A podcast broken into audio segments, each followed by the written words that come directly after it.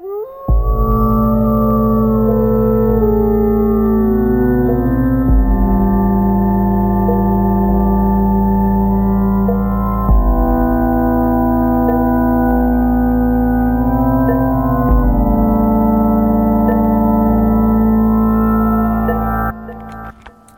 vampires and slayers. This is Mixtress Ray, and you're listening to What's This Bitch Talking About?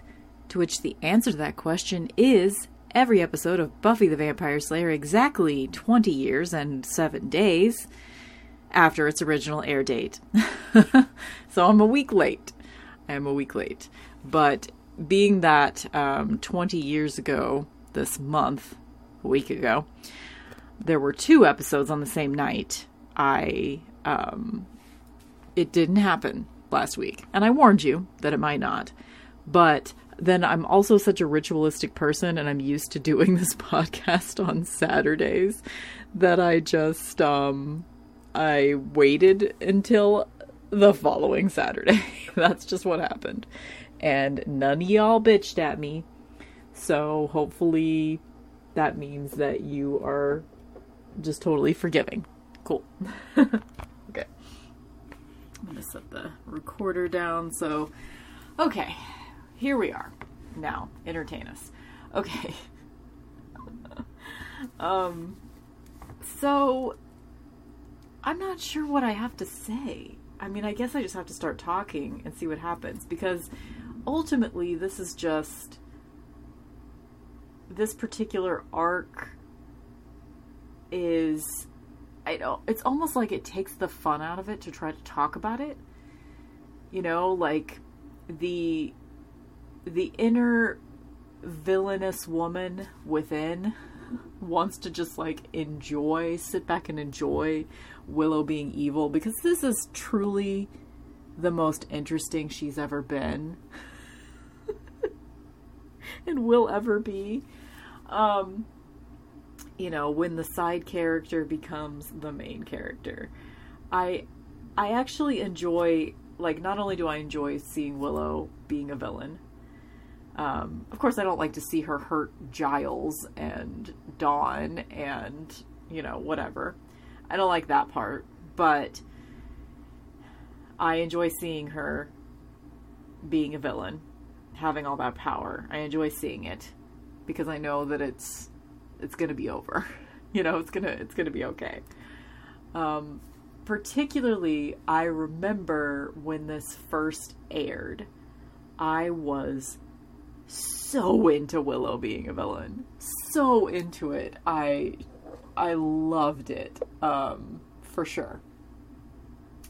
And also, I remember. I mean, this is getting really ahead of myself here, skipping to the end of this two episode arc.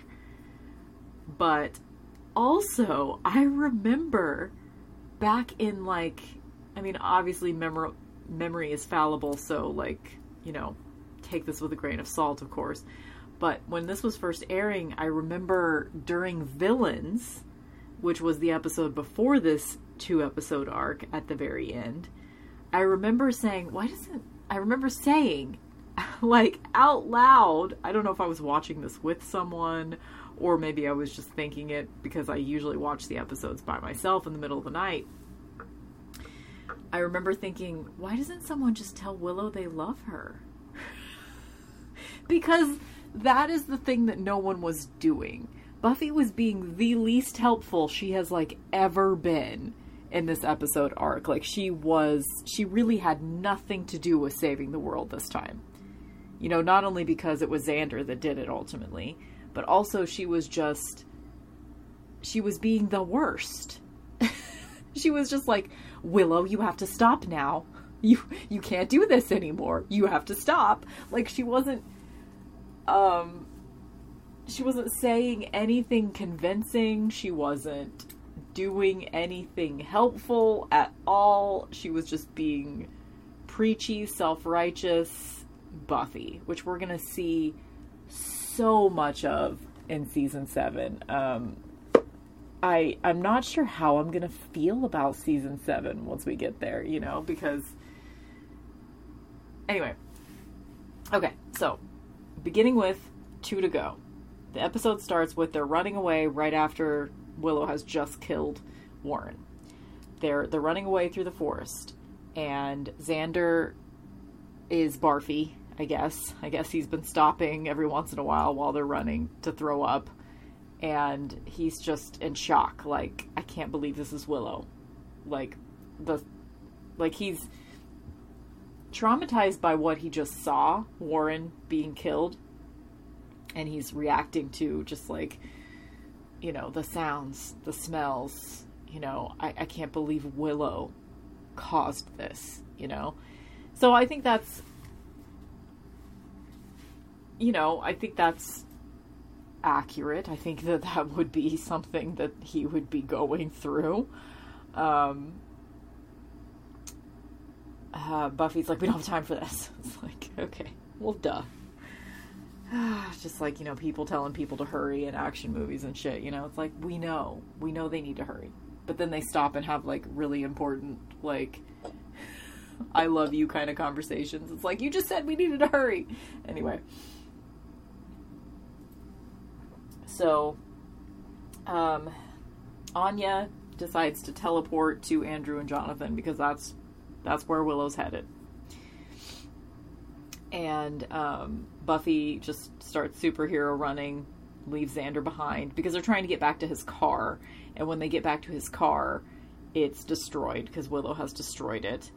Um, R.I.P. Xander's purple car. We only we only saw you in one episode, and then a second in this episode, all destroyed. But it was cute. It was cute. So Buffy starts running Anya teleports. We get like a scene right before she teleports to them between Andrew and Jonathan. Um, Andrew basically, he finally admits to Jonathan that um, he and Warren were planning to leave Andrew, were planning to leave Jonathan behind. And Jonathan knew this the whole time. He's like, oh, you finally are admitting it, you know?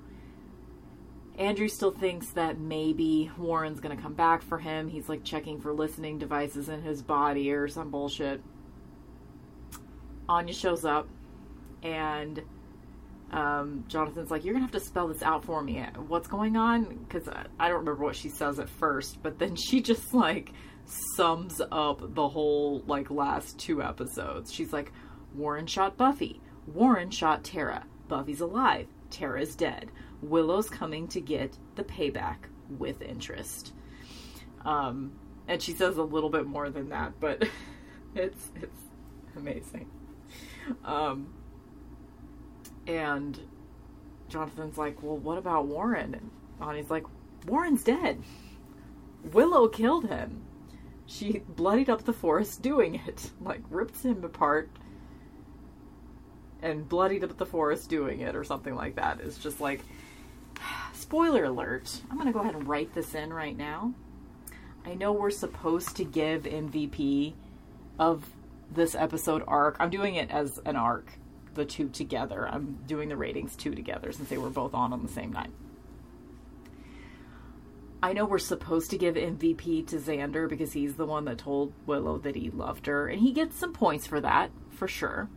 Like, finally, he steps up and like you know he's just been awful for so long. Just pretty much forever. Finally he steps up and he does something. Um, without telling buffy what he's doing either. He just disappears. And also how did he hear that? Anyway we'll get there. Getting ahead of myself. But so I know we're supposed to give it to him, but I'm giving it to Anya. Because Anya throughout this entire arc, like she's a vengeance demon now, and yet she's not running away when there's an apocalypse. She's putting herself in danger to protect humans. She's um, helping Andrew and Jonathan throughout the entire arc of these episodes. She's the one that stays with Giles when he's dying. She le- is the one that teleports everywhere to let people know what's going on. She's the reason that they are up to date on what the fuck's happening throughout this entire arc. I think she's the MVP. And is that because I'm more inclined to give it to a character I like? Yes, but whatever. This is my my podcast, so I do what I want. Okay. okay. I have to focus.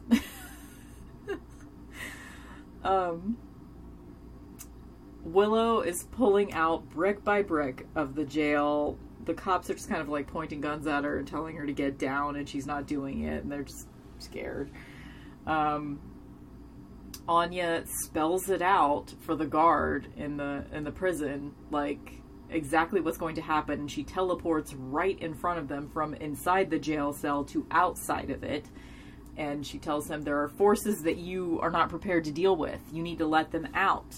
You're going to be safer if you let them out and he doesn't do it. And Willow just keeps pulling out brick by brick until she just like levitates up into the cell with them. Um, I don't remember how they even get out of there. Buffy, I guess. Yeah, Buffy just like bends the bars or something. We don't see it happen. Um, because by the time Willow gets there, they're already gone. Yeah, that's what that's what happened. And Andrew just keeps whining, but we didn't do anything. And Jonathan says, Yes, we did. We signed on. We teamed up. We wanted to see where our plans would take us. Well, this is it. So he totally understands what's happening. And, you know, and we knew that he would. Like, Jonathan's been coming around for several episodes now, and they did a good job building that up. Um, so Andrew's still kind of in denial about all of this. He, he doesn't understand what's happening. But anyway, we get this really like intense Willow scream whenever she gets up to the jail cell and they're not there, and it's just reverberating through like the entire city. She's just screaming. Um, Xander has stolen a cop car, so they all get away. Xander, Buffy, Warren, and Jonathan or Andrew and Jonathan. Warren's dead. Um, and they drive away. Xander's driving, and Willow has commandeered a like semi truck behind them and is just coming after them by controlling the semi truck. Um, and Jonathan's like, I'm just so confused. Like, I've known Willow as long as you guys. She used to pack her own lunch you know, and she was always just Willow. And then, like, the truck, like, bangs into the back of the cop car. And that's when it's revealed that she's controlling this semi truck to them. And there's, like, a car chase situation at that point. And somebody's like, What's that? And Xander says, Just Willow. Um, and that was good. That was, yeah, that was good. Um, then we get like a little moment with Clem and Dawn back at Spike's crypt because Clem is supposed to be watching Dawn and he's like reviewing chips and he's talking about, I think he's eating Doritos. He's like, I like the nacho cheese flavor. It's just the texture I can't deal with. They're so gritty. it's cute. And then Dawn and Clem have a conversation where, like, Dawn's like, Do I seem feeble and weak to you? And he's like, No. He's like, A girl, like, or something like, A girl like you shouldn't be cooped up in a crypt, or something like that. And, you know, she's like, Then why am I here? And Clem says, No reason that I can see. So, you know, like, he's. He's giving her some validation and respect for like he sees that it's totally silly for Dawn to be for Buffy to be treating Dawn like she's, you know, 12 because she's not. She's the same age that Buffy was when she got called to being a slayer, you know, um so Dawn convinces Clem to help her find Rack's place. Um, and then we get a mention of Spike, and every time there's a mention of Spike, then we get to see what he's doing. So we see Spike, and he's going through trials from this blacklight eye demon guy. Um, so we see him go through the first trial, which is just like a big butch dude with flaming fists is gonna fight him, and he's like, "Oh, so this is a fight to the death scenario? Okay." And then he says, "Here we are now. Entertain us." which every time, every time I say "Here we are now," or someone says "Here we are now," I have to say "Entertain us," because you know, in case you don't know, which you probably do, but that's a Nirvana lyric from "Smells Like Teen Spirit." All right. Um, I am drinking a beer to get through this. um, everyone's back at the magic box now. They get out of the truck driving truck driving magic mama as Andrew calls Willow. They get out of that scenario because Willow's kind of like her powers are draining. So they were able to kind of get away. They get back to the magic box. And my next note is Willow rapes Rack and kills him? Question mark. So we see her show up to like she has been drained she's drained her powers so she needs to get more so she steals all of Rack's powers from him and it's real violent and awful and then later you see him like hung upside down. I think he's dead. Like I guess we're not supposed to feel bad for him because he's probably a demon. So it's not Willow's not quote unquote crossing a line with him. And Buffy keeps saying throughout the episode, you know, shit like Willow's gonna cross a line she can't come back from. Didn't she already do that with Warren? But I guess the real crossing a line is Andrew and Jonathan because they are actually mostly innocent, you know? Um, and at the point where she takes all of Rack's powers, now Willow, this is when we first see her with all the veins on her face, the black veins. Um, and her makeup's just real good. I don't know, I like it. I like what they're doing with like it almost looks like her her lips are it's not just black lipstick. It's you know, it's not glamour makeup. She looks like dead junkie goth witch um, with the veins and the. It's like instead of black lipstick, it's more like whenever I was a baby bat. um, a little a little baby goth girl in the mid to late '90s. I would, you know, I didn't necessarily like you could only find black lipstick at like Halloween time, maybe, and it was usually like it wasn't really black. It was just sort of like this like oily stuff that was kind of black, but it wasn't opaque or anything.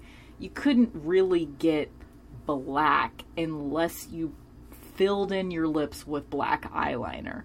That was the way to do it. And then you had to have some kind of like gloss or something over it so that your lips didn't just dry out terribly.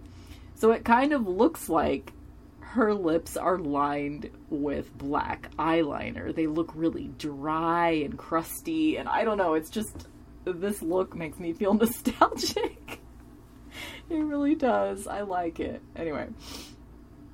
Um then we get a conversation between Anya and Xander back at the magic box because Anya has she has found like this special box of like anti-magic magic spells. It's in Sumerian or something, so she's working on a translation so that she can do the protection spells. And he's helping? I don't know. He's just hovering. He's totally. I mean, the whole point of Xander's character arc in these two episodes is that he feels completely useless and ineffectual in the beginning throughout most of it and then suddenly he realizes he just needs to tell willow that he loves her and everything is good from then on whatever. So at this point, he's kind of talking to Anya and something about. Um, sh- Anya says to Xander something about like Willow's gone off the deep end. She doesn't care if you live or die or something like that. And Anya's like, well, now you have something in common. And Anya's like, I care if you live or die, Xander. I just don't know which I want yet. Which is just great. And then she just kind of lays into him but not not in an unkind way. She just sort of tells him exactly what she feels, you know? Cuz that's that's how Anya is. She expresses herself. She is clear. She's oh, I just love her so much. I just love her so much. anyway,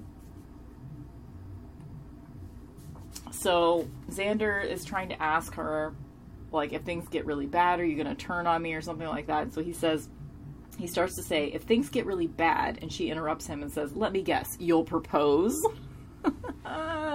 yes, Anya, yes, he deserved that. Um, and then Xander brings up Spike again, like the vengeance of Spike, of her having sex with Spike or whatever. And she interrupts him again and she says, That wasn't vengeance, it was solace. And like, I, I think about that all the time actually, because I think that's one of the only times that I've ever even seen a pop culture thing, TV, movies, whatever, where someone uses the word solace. I mean, it's such a simple, effective word that people just don't use. And it just completely shuts him down, too. Because if you use the word solace in any conversation, hot tip, it will shut people the fuck down. Because, like, sometimes they'll be like, what? What's that word? um, it's just so good. And she. She just she expresses herself so well in this conversation. She looks so good I mean, I think I already gave her outfit of the episode in the last episode. I mean, I would have had to have because everybody's wearing the same outfits in the last three episodes of the season. So, um, she just she looks great with the Peter Pan collar and her necklace, which you know is her Labradorite, her Vengeance Demon Labradorite. you know it. um. Anyway. Okay. I just I just love Anya so much. Anyway, um, then okay, so Dawn has gotten Clem to help her find Rack's place because only like a person with supernatural, only a demon can sense where this place is for some reason, and so Clem helps her find it. He's very reluctant because he's just you know, he's a staying inside doing taste tests on Doritos kind of guy, you know? he's not really about the adventure shit. Um, but he also is very sweet, so he takes her.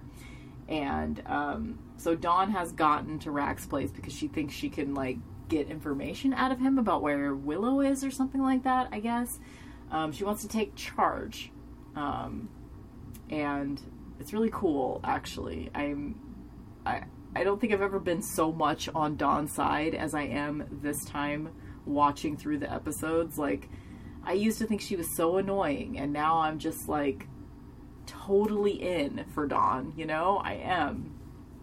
So they make it to Rack's place. Um, they find Rack has is like hanging from the ceiling or whatever, but Willow's still in the room. So I guess the entire time they're standing in that room, Rack is just hanging upside down from the ceiling. I didn't even think about that until just now. but I guess that's probably true. So they get there, they find Rack dead, presumably, and then Willow comes out of the shadows, and so we get like a Willow versus Dawn moment where Dawn is actually like for a second almost getting through to Willow because she's not being a fucking jackhammer like Buffy is with her. She's saying to her like, "Oh my god," you know, she's saying things like, "I miss Tara. I miss Tara too." You know, and for a second she almost gets through to her, but then Willow starts threatening to like turn her back into a ball of energy. Dawn turn Dawn back into a ball of energy since that's what she was before the monks turned her into a girl, you know, that whole thing. And so she just starts scaring the shit out of Dawn essentially, and then Buffy shows up. And then it's the three of them. Um, and Buffy just starts being a jackhammer again, like saying that like there's too much to fight for and blah blah blah. And then Willow says, "This is your pitch. You hate it here as much as I do." You know, you the only time you were ever at peace was when you were dead, you know, and she's making good points. and as she's talking, she transports all three of them in a really cool shot too, like where the room's spinning around and Willow's doing this whole speech and then suddenly they're in the magic box. She has transported them to the magic box. And it's really disorienting for Dawn and Buffy, and they kind of like collapse on the floor. And Willow starts coming after Andrew and Jonathan because they're everybody's together in the magic box now. And then you see Anya hiding behind like a curtain. She's holding like the book of Sumerian or whatever. Which why? I don't know. I guess she needs the book as part of the spell. But and she's chanting. She keeps saying Dure me, Chane me, Dudoldame or something like that. I almost wrote it down. Dure me, Chane me, Dudoldame or something. Yeah. Anyway, she keeps chanting. It's it's at least a consistent chant, even though I'm sure the words are made up.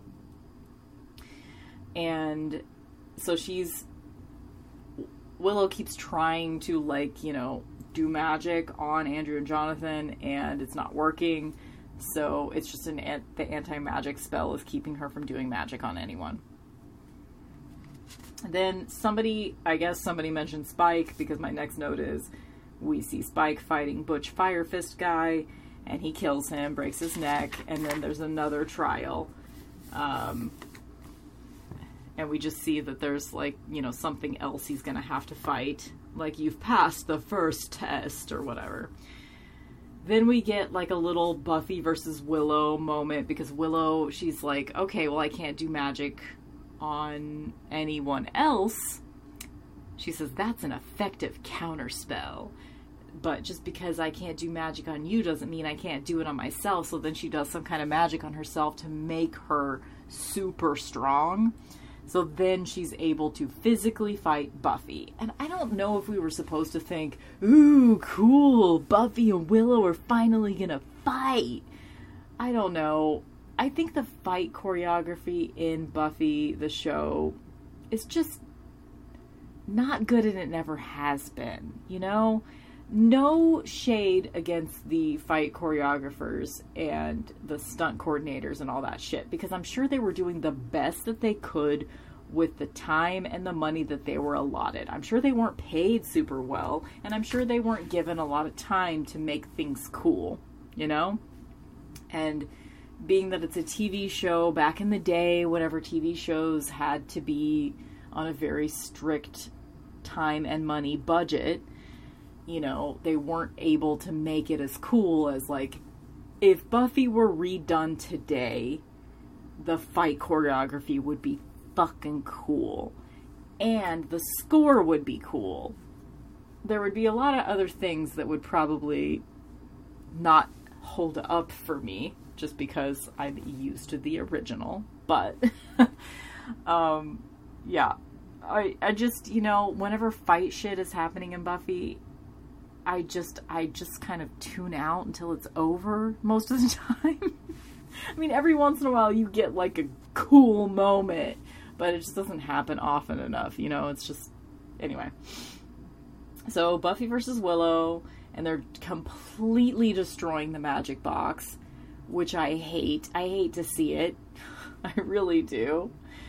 Um th- there's a little moment where Xander is getting um, Dawn, Andrew, and Jonathan, and like I think Buffy has told him like get them out of here or something like that. And so he's about to like everybody that's listening to Buffy in this episode arc is just like not doing what they need to be doing. Like Xander is completely ineffectual throughout because he doesn't even try to talk to Willow at all until the very end. We get no interplay. Like, he's not trying to talk to her at all. He's just in complete shock that she's doing all this shit, really. Anyway, I think this is really the possibly the only time that we see Buffy being consistently ineffectual in this particular arc. Like most we are so used to seeing her her instincts be totally right and people ignore her. And she always saves the day, but this is a case where she doesn't. You know, it's it's interesting actually to think about it that I never thought about it that way, but man, she's just so ineffectual. And um so anyway, there's this interplay so he's getting ready to, Xander's about to like take everyone out of there and he like goes to like get Anya to take her with him. And she says no. She's to stay because she has to keep chanting in order to like keep this anti-magic protect- protection spell going. And she does that. Like that is the most self-sacrificing behavior that we have seen from Anya ever. And this is at a point where the motivation has nothing to do with Xander because they're not together anymore. And she's literally gone back to being a vengeance demon and she's still choosing to stay and protect a couple of little human beings that she doesn't give a shit about. Like, hello? Anya does not get enough credit, man. Okay.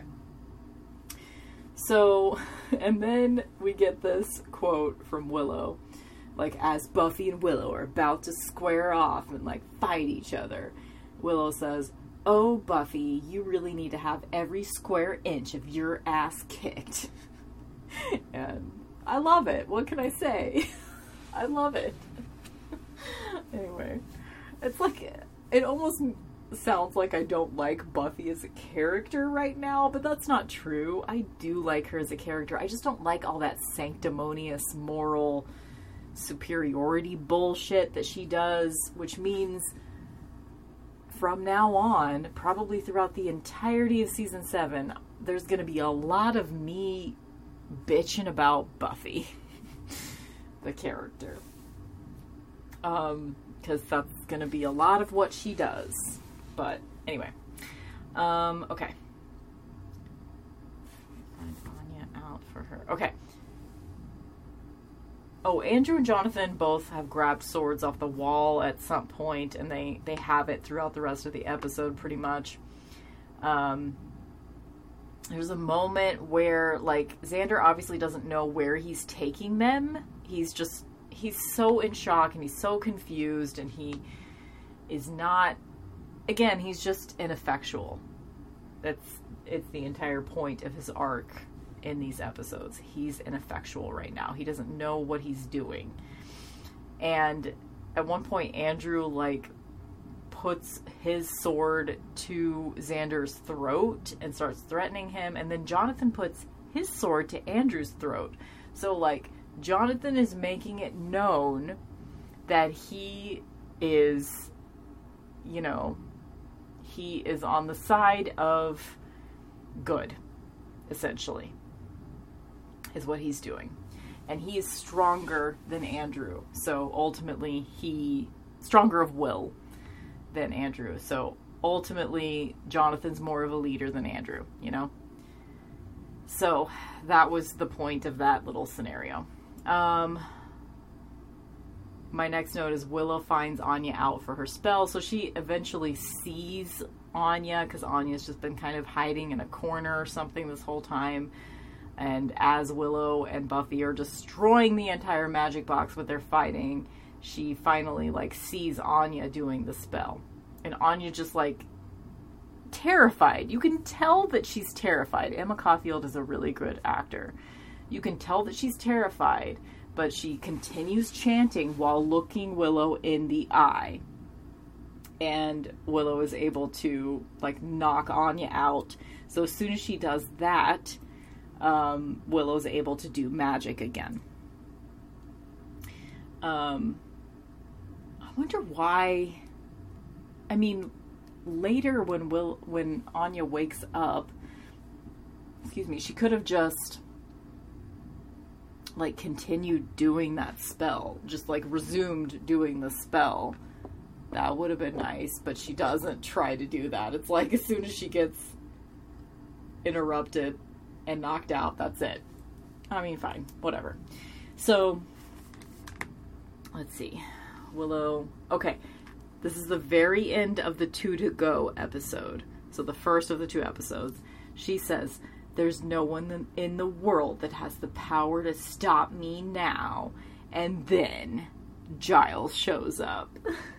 and he says, I'd like to test that theory. And it's like, it was just the best moment ever, you know, to see Giles show up. It's like, yes, finally. Finally, we're going to get some relief.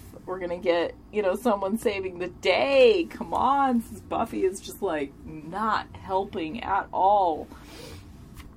Okay, so let's take a little breather for a moment. I'm to pause and then we'll start talking about Grave. So, Willow says, beginning of episode two that we're talking about tonight, Grave. She says, Uh oh, daddy's home. when she says, Buckle up, Rupert. Okay, so this is like, okay, I, I'm, I'm jumping ahead. That was my next note.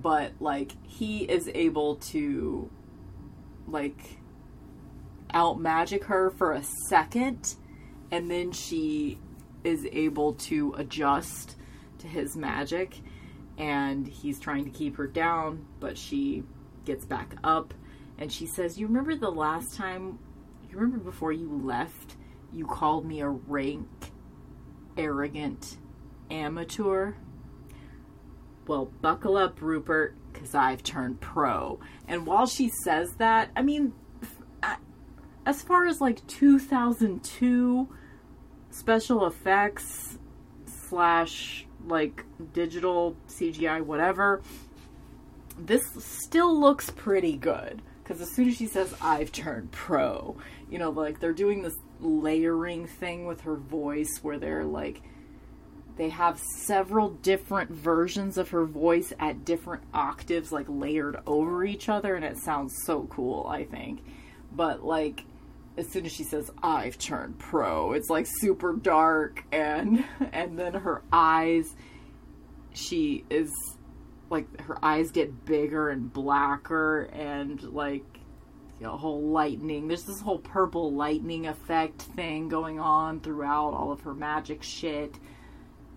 It's good. Like lots of goosebumpy villainous w- woman moments because that's my thing. Like, ever since seeing Carrie at the age of like 12, I've been into villainous women, and I've never turned back. So, buckle up, Rupert, because I've turned pro. I just love that. Anyway, here's where we get a much needed break in all of the trauma and action and all of that stuff. We get like a whole act, the first act of I, I don't know if I'm using that term correctly, but I think it's the whole first act of this second episode, this last episode of season six, where like Giles has shown up. He does this spell to kind of banish Willow. It's like this ring of energy that kind of like holds her in a stasis so she can't do anything. He's able to do that and keep her contained for who knows, half an hour? I don't know. So he's able to keep her contained for a while, and that gives Buffy and Giles a chance to kind of catch up. We get this whole cute scene where, like, Buffy's so happy to see him that she hugs him, and then Anya comes up and she, like, starts talking about her hair or something, and she really wants to be a part of the hug and he's like, you know, he understands. And then there's this cute little moment where Anya and Buffy are both hugging Giles and it's just the best. And then we get the conversation between Buffy and Giles. They they go back to like the like training room, which I don't even know if we've seen Buffy in that room since Giles left.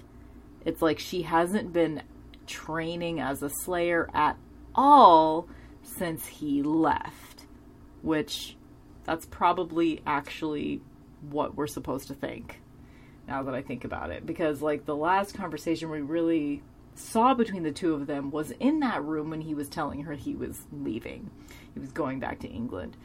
And so they have this whole conversation. Giles says, I came as soon as I heard. And Buffy's like, Council? And Giles like, Council haven't a clue about much of anything, I'm afraid. And then he explains that there is a coven in Devon, which is close to um, London, um, or like a suburb of London or something. I don't know. I think. Excuse me, burpee because I'm drinking beer. Um, so he says that there is a coven.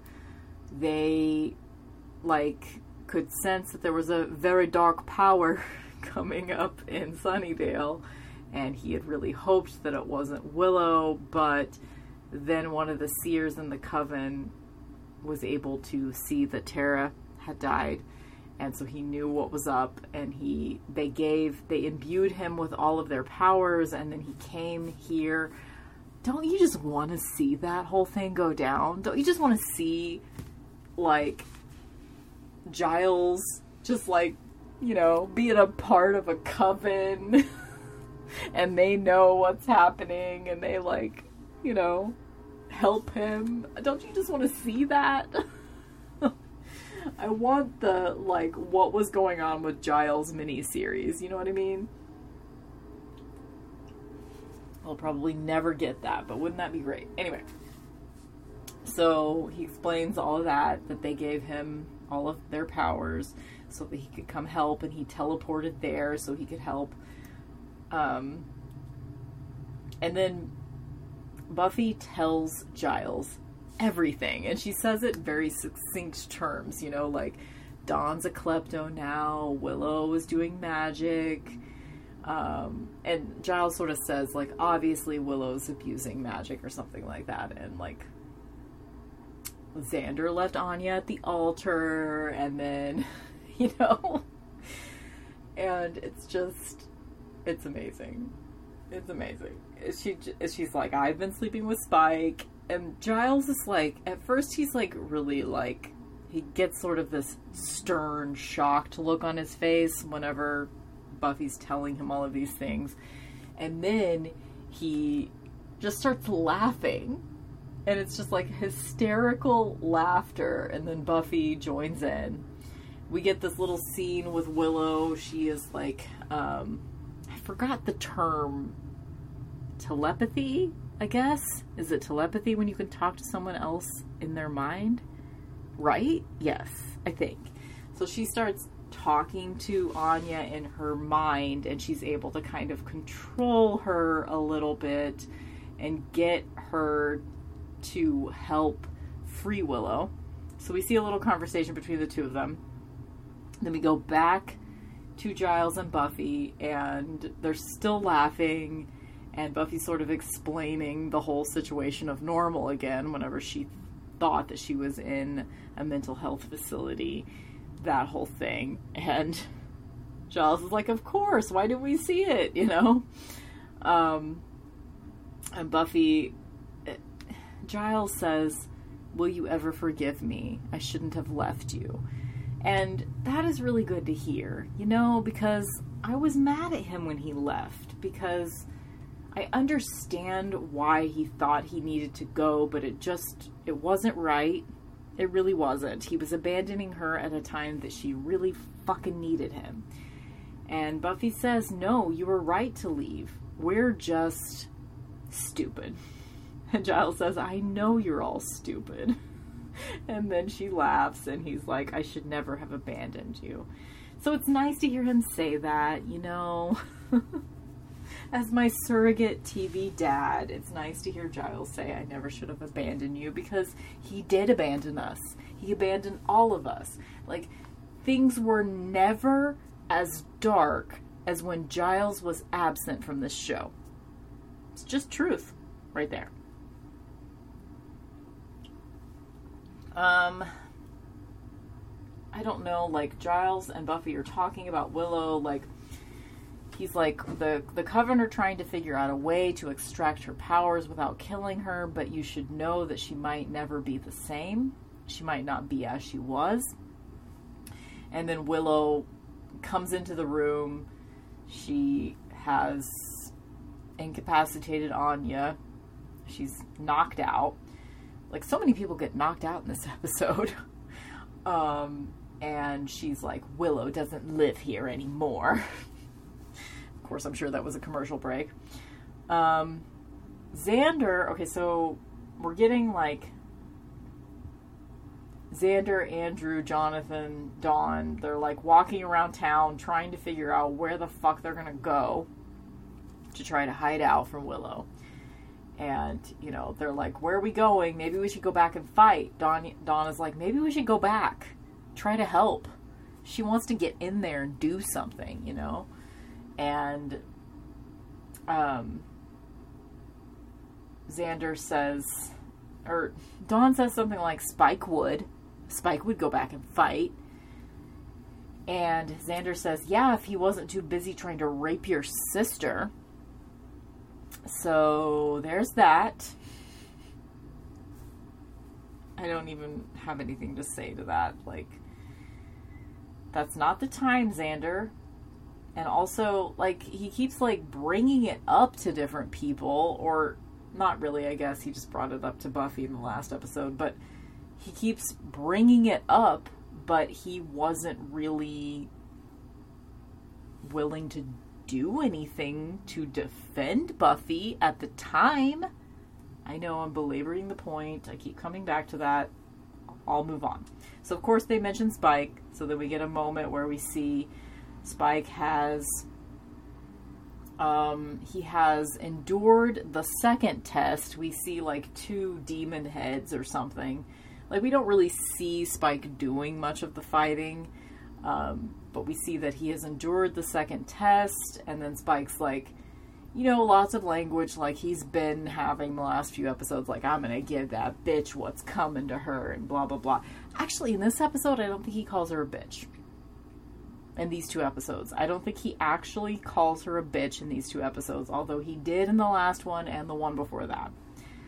Um, he just says, I'm gonna give Buffy what's coming, I'm gonna give the Slayer what's coming to her, or something like that. And then we see that there's a third test, and it has something to do with CGI bugs crawling all over Spike's face and into his nostrils and into his eye sockets and shit, whatever. That was just a little moment to see that he's still there. He's still doing whatever it is that he's doing with the black light eyed demon guy. Okay. So then we're back. Total destruction of the magic box. Uh, Willow picks up this like ball of fire from the floor, and it's just like hang it's like hovering over her hand and she's like I don't actually need to be in the same place as Jonathan and the other guy. Like I can kill them from anywhere. Like you should probably save them and then she like hurls the ball of fire and Buffy just goes running. Cuz at this point it's just Willow versus Giles. Um and it's awful to see him like I hate seeing like I mean, it's not like Anthony Stewart Head is that old at this point. Like he's probably only in his like late 40s or something at the at the recording of this, but I just I just hate it. I just hate it. I don't want to see Giles like physically compromised, you know? I just don't want to see it. So she sends off the ball of fire Buffy starts running after it, so it's just Giles and Willow alone in the magic box because Anya is like still knocked out somewhere, you know? We don't even see her for a while. Um, and then she's just torturing Giles, and it's awful. But um, Giles has like one final spell that he does on her, and then she is kind of knocked back and she then she steals all the magic from Giles and she they have like this whole moment where it looks like she's she's having a rush from all the drugs of the magic blah, blah, blah. and then she, like, sits down and she's like, I feel so connected to everything. It's like it's like no mortal person has ever had this much power before, and I can feel everyone.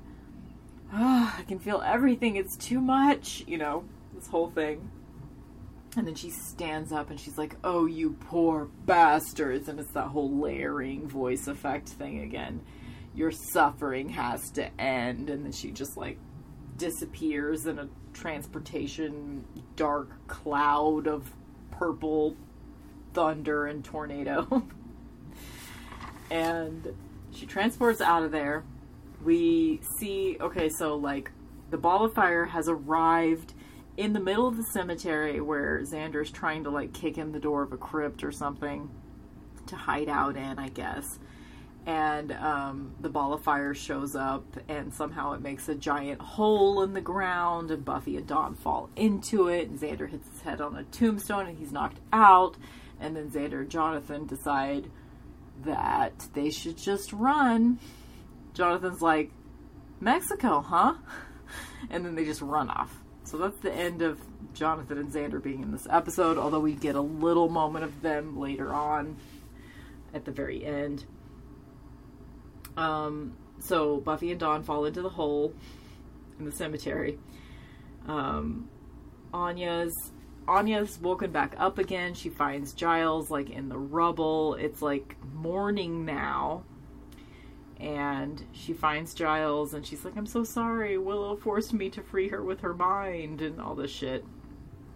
And so she gets caught up on everything that's going on. And Giles tells her that he's dying and that Willow's gonna end the world and all this shit. Like, he, because she stole all of his magic, I guess he's sort of connected to her so he can see what she's doing. So we get like some exposition about what Willow is doing through Giles talking to Anya throughout the rest of the episode. Um, and he says she's gonna finish it, the world. So there you go. Um, Dawn in the hole confronts Buffy about the attempted rape. She brings up Spike on purpose so that she can confront her about that. And Buffy's like, I was trying to protect you. That's why she didn't tell her. And Dawn makes some great points in this conversation. She's like, Look, you, you, Buffy says, I'm trying to protect you. And Dawn says, Well, you can't. you can't protect me. Willow's killing people. Everyone around me is dying. I, you know, you can't protect me. Like, I don't know if she's essentially, but I don't think she says this literally, but essentially she's saying, You're the fucking Slayer and I'm your little sister. You can't fucking protect me. I'm gonna be in the middle of this bullshit. You can't protect me. you know? And she's just so brave and cool. Like, I've never thought Dawn was so cool as I think this time. I just think Dawn is cool. Anyway, um, Xander wakes up from his head injury, and um, Buffy's like, "Get a rope or something. Find something to get us out of here." And Xander starts looking around, but then he abandons them. But okay, so here's where Anya transports to Buffy and Dawn. Like, I guess she can find where they are and suddenly she's like, "Oh God, where am I? Like underground, okay." And she tells them what's going on. She says that um, Giles could see what was going on, what Willow's doing. Willow's going to end the world. She's going to Kingman's Bluff. She's going to unearth some old satanic temple that got buried in an earthquake in 1932 or something. She's like 70 years later, so hey, 90 years later now, 1932 was 90 years ago, guys. Nine zero. crazy, right? I've been thinking lately, like, I'm starting to feel old, and I've been thinking about, like, you know, you spend most, I mean, if you live like the typical, I don't know, 78 to 98 years of a human lifetime, if you make it that long, you are old for way more of your life than you were ever young, you know? That's crazy. You know, like we have thought of Giles as an old man since he was in his like mid to late 40s and he's still around. you know, like Patrick Stewart was like probably in his 40s whenever he got famous in Next Generation. Anyway, it's just me reckoning with feeling older. I mean, you spend so much more of your life feeling old than feeling young, right? Or you don't even feel young when you're young because you don't know any different. anyway, um, uh, where are we? So Anya explains that she's to unearth this satanic temple some shit about Proserpina, which I think is just a slightly different version, like, of the name Pandora or Persephone. I feel like there was an alternate name of Persephone that was also Proserpina. Maybe not. Whatever. Anyway, Satanic Temple. Anya has the scoop because Giles told her. And so she's saying all this shit to Dawn and Buffy underground. And I guess we're supposed to think that Xander overhears all of this because he's just gone and later he's caught up with Willow. So, whatever. I guess I just, it doesn't make sense to me that he would overhear that, but okay. Whatever. And Anya says to them, No magic or supernatural force can stop her, is a quote from Giles. And yeah. So then Buffy has this whole speech of like, I, have to try, I have to try to get out of here. Because Dawn's like, Well, you heard what Anya said. Like, you're not going to be able to. Because I guess Giles had said specifically the Slayer can't stop her. And um, then Anya's like, I should get back to him. He's alone and then we get the idea that he's dying and all of this shit. And Anya's just so sweet. She's so sweet. I love her so much. Anyway, then Buffy has this whole speech. Like, she's like, I'm still gonna try to get out of here. I'm not gonna let her ruin everything that I've chosen to protect. So I thought that was an interesting thing to note because in the past, we always hear from Buffy saying that she was chosen, that she would like to just be a girl, but she can't because she was chosen to be a slayer. This is the first time I feel like I've. I might be wrong, but this is the first time I think that she has ever conceptualized it as what I've chosen to protect it's like now she's taking ownership of being a slayer in a different way maybe and then willow steps in with her like you know mind talking again. Why can't i think of that word? Telepathically communicating. Yes. She steps in with telepathically communicating with buffy. She's like yeah you're a warrior warrior. You want to fight. You should go out fighting. So she distracts buffy with she makes she like conjures up some kind of earth demons that come out of the roots of the earth to fight Buffy and Dawn.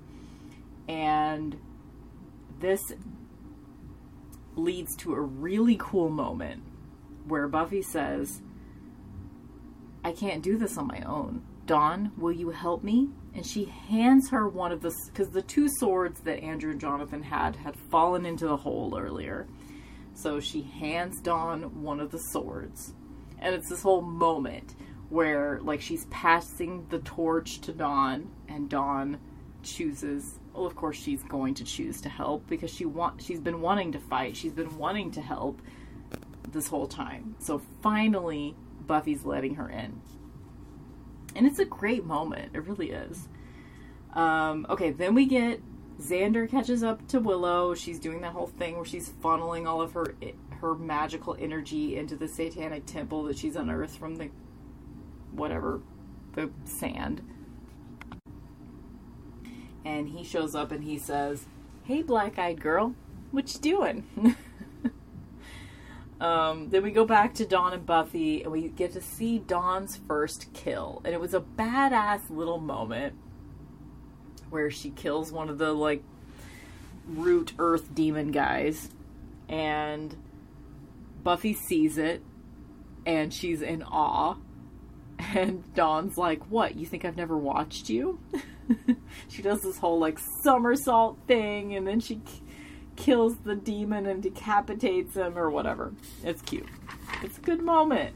It's a good moment. Okay. And then Xander says the thing that no one has said to Willow so far.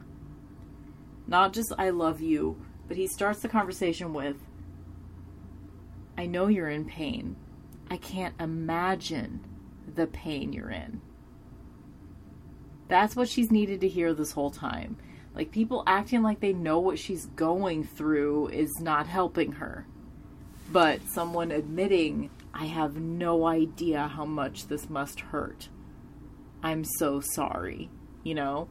And it gets to her pretty much immediately. Just Xander fucking communicating with her at all is super effective. Because he hasn't. He hasn't said a fucking word to her in several episodes, you know? But him just being there with her and empathizing with her is all she needed. That's it. That's all she needed. No one was doing it. No one was empathizing with her. Except kind of Dawn, but not enough. And then, you know, of course, he does the whole thing where he tells her he loves her over and over. And she's like, she's kind of attacking him, but she's not really willing to put him in too much danger because she loves him too much. The connection between Xander and Willow is has existed since before we knew any of these characters. So it makes sense that he would be able to get through to her. It really does. And I'm fine with this plot point. Despite the fact that most of the time I hate Xander's guts. Um Giles tells Anya, Xander saved us all, and he has this whole like explanation about like the I knew that she would take the rest of my magic and it's it's a pure source of magic. It's not coming coming from rage and power like the magic that she has. So it was able to tap into the last spark of humanity that Willow had left, and that meant that Xander could reach her. All this bullshit whatever, fine. Um, and Anya's like, Xander did that? You know, whatever. And then we get Buffy and Willow again after, you know, everything stops. Buffy's like, she starts crying, and Dawn's like, oh, she's like, the world's not gonna end. And then Buffy's crying, and she's like, I'm sorry to disappoint you. And she's like, wait, is that happy crying? And Buffy's like, Of course it is. You think I wanted the world to end? And Dawn's like, Didn't you? And it's, you know, it's, this is a conversation that needs to happen, you know, because Buffy's finally done being depressed. Finally. And this is the moment where she truly crosses over back into life again, you know? And she tells Dawn, I'm so sorry. You know, and she hugs Dawn, and Dawn's like, it's gonna be okay. And Buffy's like, it hasn't been, though. It hasn't been okay. But it's going to be. I see it. And then Dawn's like, see what? And Buffy says, you. And then she has this little speech about like i want to see you grow up. I want to see the woman you're going to become because she's going to be beautiful and she's going to be powerful. And it's just the best you know? Oh it's the best. It's such a good moment and it's too bad like we get a little bit of follow through on this in the beginning of season 7 but not much they they come in with like the the whole arc of like from beneath you it devours all that shit. They come in with all that shit real fucking quick in season 7. And we don't really get to see enough of this sort of character development with Dawn and this sweet moment, like this promise of like I am a slayer, you're my little sister. I'm going to teach you like cuz she says she has this whole speech like I don't want to protect you from the world. I want to show it to you. And so we get like this whole promise that like she's going to be teaching Dawn the ropes. Like Dawn's going to become a fucking fighter even though she's not going to have slayer powers blah blah blah. You know, and that's really we're it's not really followed through unfortunately. We'll get there. Um but this speech is really really fucking sweet and I love it we get this little moment of seeing what this is when the Sarah McLachlan comes in. As Buffy and Dawn are crawling out of this hole. Apparently, they can do so now. I don't know, whatever. But they crawl out of the hole. And of course, it's a metaphor that, like, at the end of the season, Buffy's crawling out of a grave. Again. Just like she did at the beginning. But this time, she wants to live this time she's crawling out of that grave with Dawn and she's helping her out and she wants to live, you know? And Sarah McLachlan comes in with Lord, make me an instrument of your peace. and you just start crying immediately if you're me. Um, two seasons of Buffy end with Sarah McLachlan because we get Full of Grace in season three. Season three? Two. Two? Is it two? Yeah, because three is graduation day, and it's not that one. The end of season two, we get Full of Grace. Man, I need to rewatch season two. Anyway, um, and then here we get the it's like the prayer of Saint Francis or whatever that is. It's it's like a hymn that Sarah McLachlan covers. Anyway, so good. Sarah McLachlan MVP forever. Okay. and then we get like this tiny little scene between Jonathan and Andrew. They're in a truck, and like a truck driver is like looking at him all like, and we're, I don't know, it's gross. It's gross, it's stupid, whatever, but uh, we're just supposed to see that they're headed out of town, right? And then we get a scene with Spike. He has endured the final trial, and I don't know, he's just laying on the ground, like I guess all of the CGI bugs entered into him and he pooped them out. I don't know. I don't know what his last trial was, but it had something to do with CGI bugs. So he's laying on the ground, and the black light eyed demon guy comes up and he is like, You've endured the trials. We will return your soul. So the entire season ends with Spike getting his soul. And I get it, they did that for dramatic effect, but I just think, like, whatever. Anyway. So, what are my ratings? Let's see. Object of the episode. You know, I'm gonna say the binding spell. Either the anti magic protection spell that Anya does, or the binding spell that Giles did on Willow that like put her in that ring of like containment. I want to be able to do that to somebody. I want that. I want that binding spell. That is my object of the episode.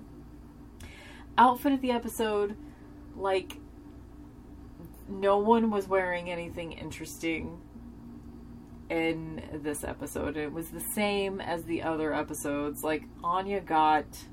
I already gave it to Anya in the last episode, and this was the same outfit she was wearing throughout this episode. She's the only one that looked good in this entire arc. The only one that looked good. There wasn't even any like there weren't even any like extras or anything in this whole arc of these two episodes. It was just the core cast and then we saw I mean, obviously Andrew and Jonathan also, but and we saw Rack, and we saw like someone in like a drugged out haze in Rack's place, and Clem, but that was it. And Blacklight Eye Demon Guy, of course, whenever we were catching up with Spike, but that was it. I feel a little tipsy, guys. I hope I'm not slurring. But that's what happens when you drink a whole beer after midnight. Okay, cool. um, quote of the episode. Well, shit. What was that? Quote of the episode. I think it was like just referring to when Andrew referred to Willow as truck driving magic mama. I think that's the quote. okay, I have to write it down. Truck driving magic mama. and then 5 by 5 for this whole arc of these two episodes together. I mean, it was pretty good. It was pretty good. Buffy wasn't being much of a superhero in these two episodes, but the speech, the Sarah McLachlan, Giles showing up, you know, a, a big bad being defeated with love. I mean, come on. It's it's good times. I'm going to give this episode a 4 out of 5. That is actually pretty high praise from me. Sure. These two episodes get a 4 out of 5. Okay. So now it's time for some business shit, guys. Okay, hold on. Let me check my calendar. Okay. September 24th is the next time we will be talking about an episode of Buffy. So, season 7, episode 1, Lessons, is September 24th. So, that's a while from now. That's like June, July, August, September, four months from now. As per usual, I. Okay, so plans for the summer as far as like this podcast is concerned, y'all know I'm pretty inconsistent in the summers. But I do need to catch up on Angel. I have like the whole second half of season three of Angel to catch up on. So at the very least, there will be an episode of me talking about, like, say I sit down and binge watch the last half of season three of Angel and then record a podcast for you guys talking about it. At the very least, there will be one episode between now and September 24th. Hopefully, it won't be quite that dismal. Hopefully, I will update you guys more often than that. I do enjoy doing like summers of movies, like doing you know, movies 20 years later. So movies that came out in 2002 is what I would be focusing on this summer, but I haven't thought about that yet. So we'll see. Summer is like the busy time for me at the library. So, no promises. And there you go. But overall, season 6 it is my favorite season of Buffy because they really went there with when it comes to depression and I think it had season 6 had more to say about adulthood than any other season of Buffy. And it's intense and it was a lot and I'm glad to be done talking about it in a critical manner. Um, but yeah, okay. So I'm excited to talk about season seven though, even though it's not the best season. But yeah, anyway, thanks for coming with me on this journey, guys. I really appreciate it. Um, I couldn't do this, I wouldn't do this if no one was listening. Like it's it's not very many people listening. Let's be real but there are a few of you, and whoever you are, wherever you are, I really appreciate you because I wouldn't be doing this if no one was listening, and I really appreciate it. So, thank you so much. Y'all are the best. I will be back at some point to talk about season three of Angel.